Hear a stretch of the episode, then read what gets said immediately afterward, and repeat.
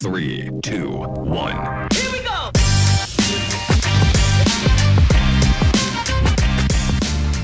Hello. Erica, how are you? I'm good. How are you doing? Welcome to the studio life. Thank you. Happy to be here. And that's yes, we're happy to have you. So the studio life, Manhattan Beach Studios, and we talk about things that relate to the studio. And Erica, I couldn't be happier for you to be here with us. you you. have uh, you're doing some really cool things, and I really want to learn. So, so it's uh, it's nice to have you. Thank you. I'm happy to be here. It's glad to see you guys. I mean, we first started, you were in a different studio, so now I'm glad to see this amazing studio. You have so much, uh, so many things you can do here. And, you know, we just recently did the photography here, so I appreciate it. That's right. We love content. Yeah. and it's it, we, we try to touch as many parts of content because in today's day and age there's nothing that doesn't need everything Yeah, we're all multimedia companies.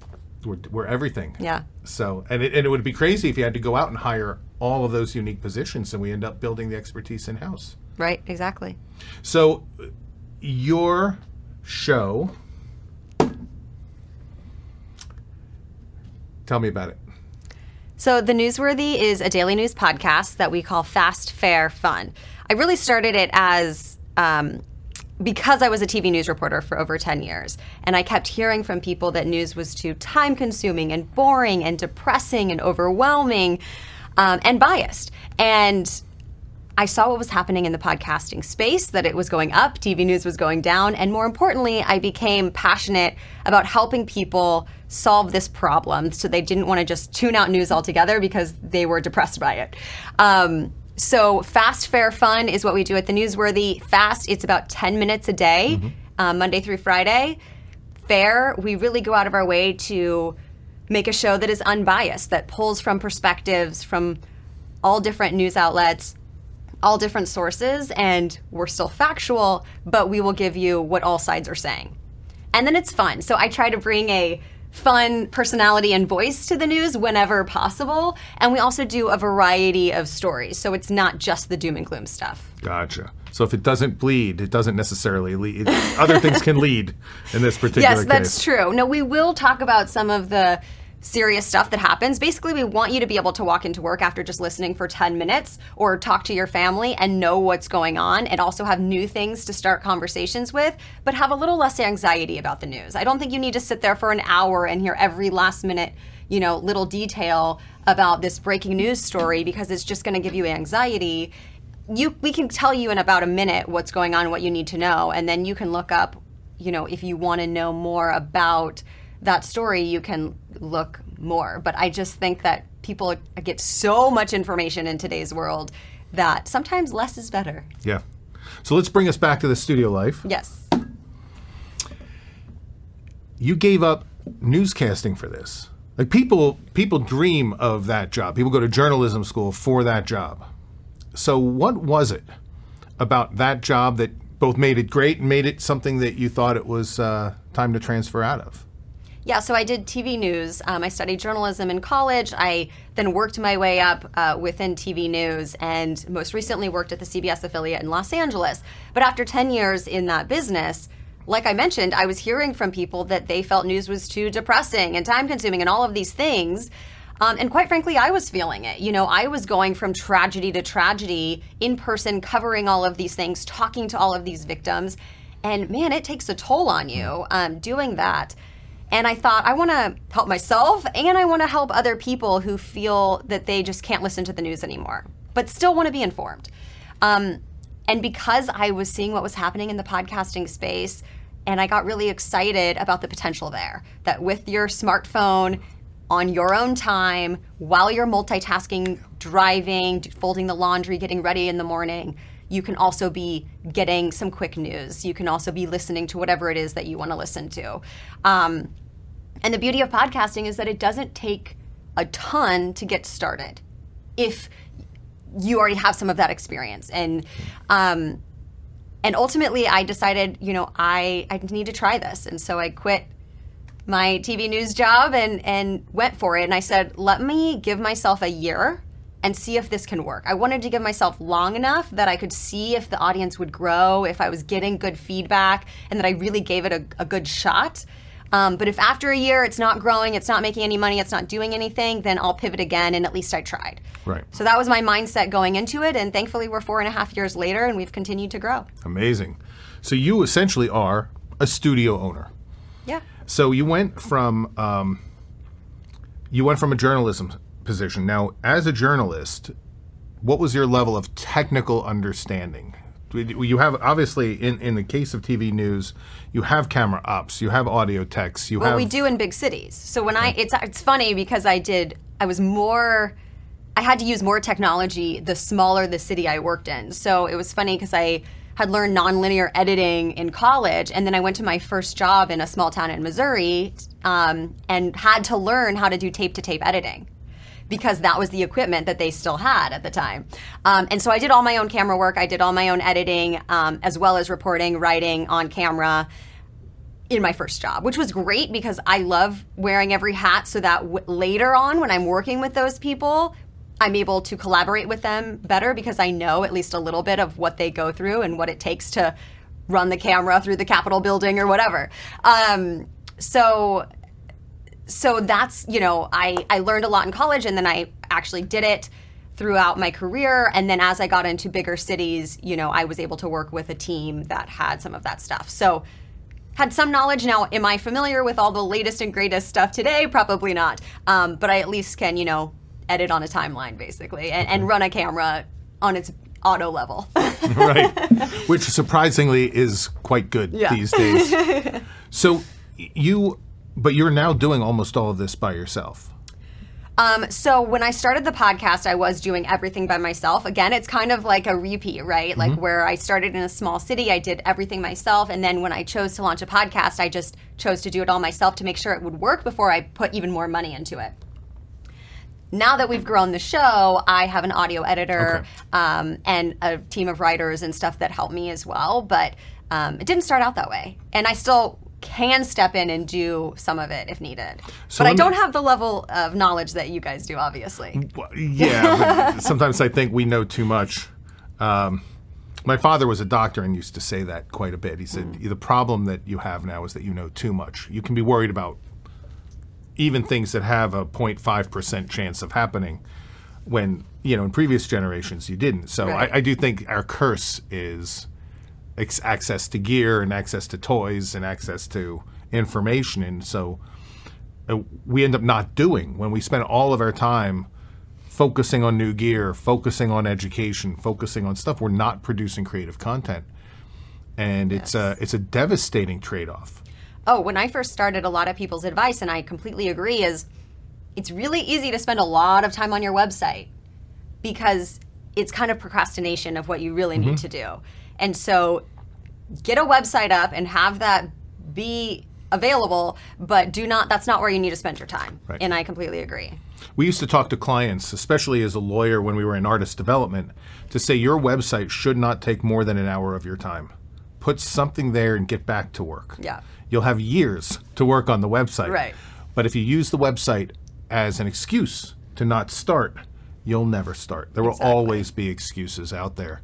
And it's it, websites have killed a lot of businesses. The you know taking a year or two years to work on your website's killed a lot of businesses. Right. Unless you're a web developer and that's your business, it does, you don't need to do that. But a web developer working on their own business right. website may That's be a problem That's too. true. So anyway, I um when you record because you're you're you're you've built an audience now. You Yeah. you you know, we were talking about I mean you're on your road to a billion. You're in the tens of millions at this point in overall views, overall downloads. Tens of millions. Yeah. Tens of millions. I mean, eventually Yeah. we're going to hit a billion on this thing. yeah.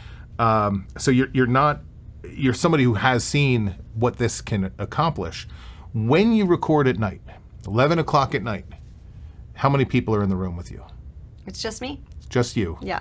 You have a teleprompter, Um, I have a script on my computer. Yeah. and your audio primarily, so you're you're Yeah. you're not focusing on the camera. Right. And you have your microphone. Yep. Are you going direct into the computer? Yes. And what what uh, what's your program? I'm embarrassed to tell you. um, so because I just have a single track and I'm literally just recording it into my computer and then I send it off to the audio editor, editor um, I honestly just use GarageBand. Oh my god. Okay, I you right. might want to cut that out. I No, know. no. I, I but I, I think this gets to the point, and it's kind of where Right. where I figured we were going with this, which is you don't need anything. That- right. I wanted. I purposely kept it simple because I didn't want some of those things to stop me from doing. And ultimately, is the end listener going to know the difference? You know, I send it off to an audio editor who is able to do some post production on it. Um, but like me talking to GarageBand or Avid, I don't think is gonna really make that big of a difference for the end product. Yeah. And so I purposely kept it simple so that it wouldn't s- slow me down. I mean, it's it's remarkable, uh, but it's but it goes to the core theme, which is the technology get can get in your way, Right. but we already have the tools we need for most things. Yeah. You know, Avid won't make your microphone sound any better relative to GarageBand. Avid may have additional features, but Yeah. overall, you've got your microphone, you've got a recording platform, make it happen. And then your editor gets that at what time every night? Yeah, but I mean, between 11 and midnight Pacific time, because we're trying to get the show out by 4 in the morning Eastern time. So by the time people wake up on the East Coast, they can get their morning news. And your editor is in the United States? Australia. Australia. Okay, Yeah. so you're so somebody's awake when that thing comes Yeah. in. All right. So that's a really good way of, of working. It's very simple and streamlined. Yeah. When you started this, did you know what to expect? Now that you've done it for a few years and you have the chance to look back on this, did you know what you were getting into? I was naive in a lot of ways, but I actually think that's helpful sometimes because the challenges won't stop you. You know, you can and look, anything that you do, you're never going to know everything that you're that you're going to deal with. Um, I think I knew I'm a journalist, right? I researched a lot before I started. I knew that it wasn't going to be so easy and I was going to have a huge audience tomorrow as soon as I hit launch, right? I and that's why I kind of went into it saying, "Let me give this a year." and see what happens. Um, and I tried to stay open to that. Obviously, I really wanted it to work, um, but I was open to finding out. And, and I told myself that the worst thing that could happen is that I'm embarrassed, you know, and that I shouldn't let that stop me from telling everybody about it. Because if I'm going to be shy about it, it's not going to work. I have to email everybody I know to let them know that I'm launching this. I have to, you know, scream it from the rooftops because otherwise I didn't give it my all. And the worst thing that would happen is that it doesn't take off and that I would be embarrassed. But ultimately I know that I would learn something from that. And there was there were times that I actually talked to my husband about it like even if this ultimately doesn't work out or it doesn't become what I want it to become, I have learned so much through this process that I will never regret it. Yeah. Um, and you know, obviously, it did work out enough that we've been we've been able to grow a sustainable business, and I hope to continue to grow it. Amazing. So tell me something. When and, and we know this from personal experience, clients come walking on in here and they start their podcast or they start their whatever it is that they're starting and they get discouraged. Yeah, And the number one way that they get discouraged is view count. yeah, And we tried it we talk to them about view count. We talk about not only time for growth, but we also talk about how view count is not necessarily the right statistic. Tell me a little bit about what you, what you think. So my my position is that view count is not always the right statistic. Absolutely. Am I am I right or wrong? And what do you think when you hear people talk about this? I agree. Um, I have a couple things to say about this. One, you're exactly right in in my opinion that you have to know what your goal is and focus on those things. So, view count or listenership doesn't matter if your goal is to convert your audience, right? Because you could have millions of people who are not interested at all in your service that you're trying to market through your podcast and you're going to make zero money off of them because you're not running ads and you're just trying to market something that they don't care about. Um, but if you have a smaller audience who's really into this and they're going to spend the money on the thing that you offer, that's so much more important. And so it starts by knowing what is your end goal, how do you plan to monetize, um, and then what are the you know KPIs for that. Um, so for me, I am a little bit rare where it does matter what my audience size is because I make most of my money through advertisements. And so I do need the size to um, be able to sell sponsorships. And we have a pretty broad topic of news that isn't as niche, but that's rare. And I would say more people are probably using podcasting, and it's a smarter way to go about it, probably, um, to to sell their own services or products or even to network. Like let's say you, you know, just want to be more known in your industry to get a better 9 to 5. And so you start a podcast on the side. You're just using it to network through having you know people on your show within your industry and having a reason to ask them interesting questions um, then it doesn't matter at all what your audience is because you're making those relationships with the people that you're having on your show so find out what your goal is and then figure out what are the things that I want to spend my time on to reach that goal? And it is not always listenership or viewership. I mean, it's easy to argue that it's pretty rare for it to be truly about viewership. Yeah. You know, and, And and it's it's harder and it takes longer. I mean, these are the things we talk about every day, which is you know, the greatest value you could possibly have is if you could give a CEO a gift in your industry, somebody you might need to call Right. down the road. Yeah. And one of the gifts you can offer is an additional platform for them to talk about the issues that are concerning to them or the products that they're they're offering. There's so many ways at succeeding in this space. Yeah, and and then you know I would think about you know because I want to the most important thing to me to, is to present myself to that CEO or that guest that I'm having in a really positive way because my whole goal is networking at that point, right? If that's your end goal.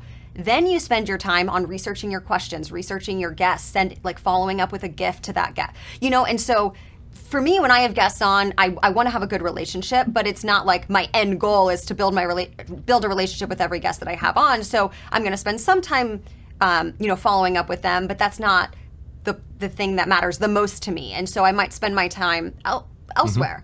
Um, but that's just another, to your point, another reason to know your goal so that you can double down on the things that work to get you to your goal and let go some of some of the time consuming things that don't matter as much such as obsessing over your numbers Yeah.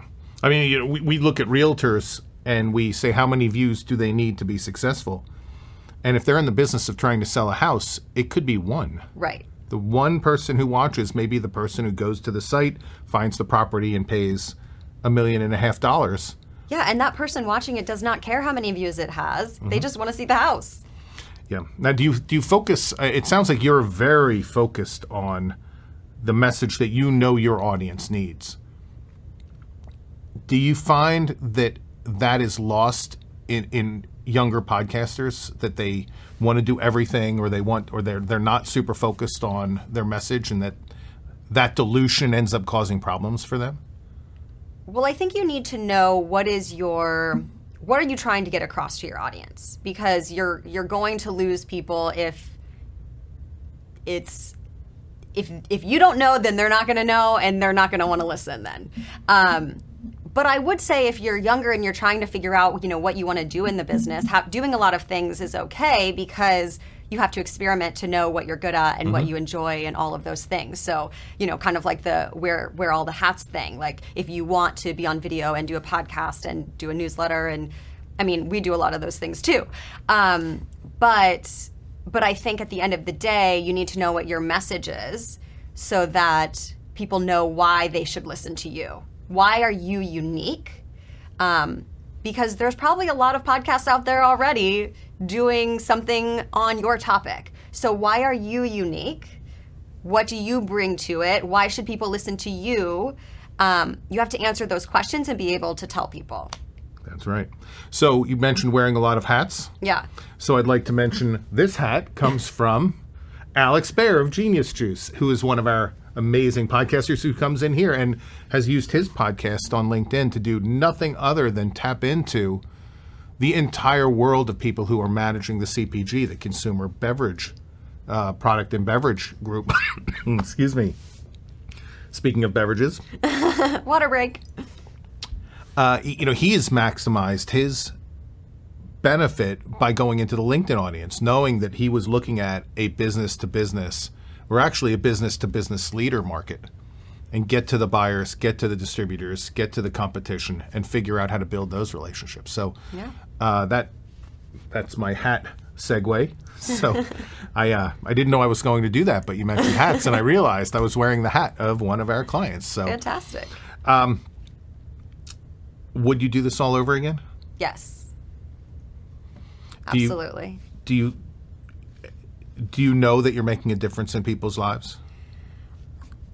yes and you know that is truly what motivate motivates me now and especially during the times of uncertainty. Because every time that i was unsure is this going to get to where i need it to be? Then i would hear from a listener or read a review that they have less anxiety about news hmm. that they voted for the first time because they finally feel informed enough and they can tolerate you know listening to the news every day um, that they're having better conversations with their friends and family, making better decisions because they feel more informed, that their friends are asking, How do you know all this stuff? And they feel really good about that. So, those things matter so much, whether it's big or small in that person's life. I mean, I get to be part of people's morning routines. You know, they're letting me into their life every day. That's so special. I think that sounds great. Yeah.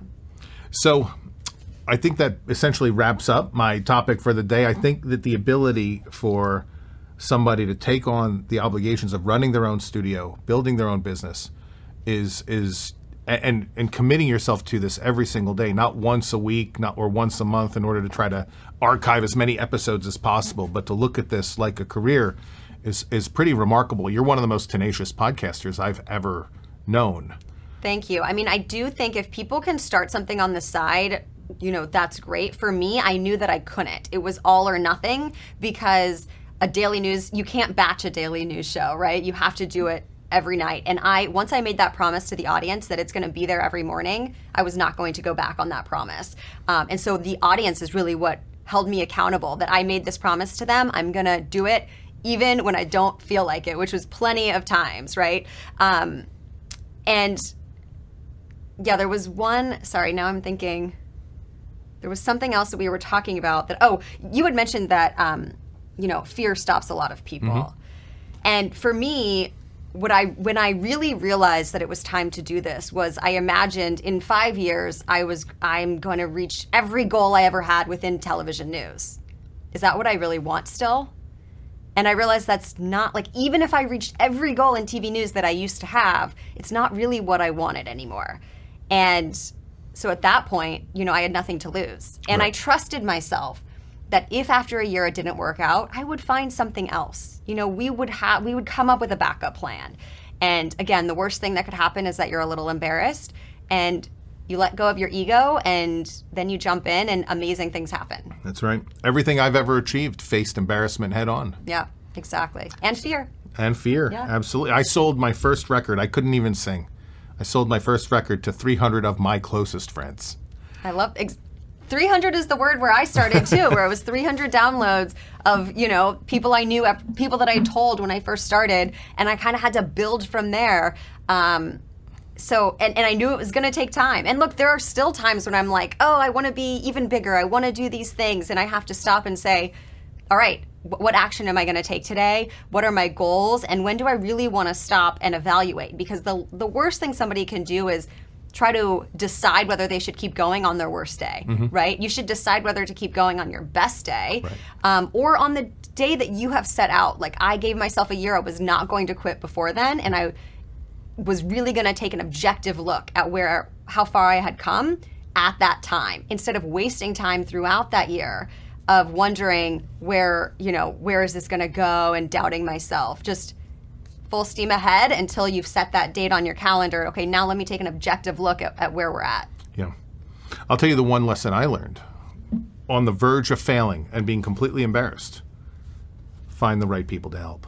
Mm. That I found the producer who I was trying to program the drums myself. I was Right. trying to do things that were so far to, so far out of my expertise. Yes. But that there are good people around you and there there are great people around you and and you know some of them and and they're standing by waiting to help you out. All you need to do is recognize that you might need a hand. Absolutely. And it makes it more fun when you can work with other people too. yeah. Well sounds good. Erica it's a real pleasure. I'm so glad you came by the studio. Thank you so much. so this is the studio life again. Mark my friend erica and uh, we'll see you next time Three, two, one.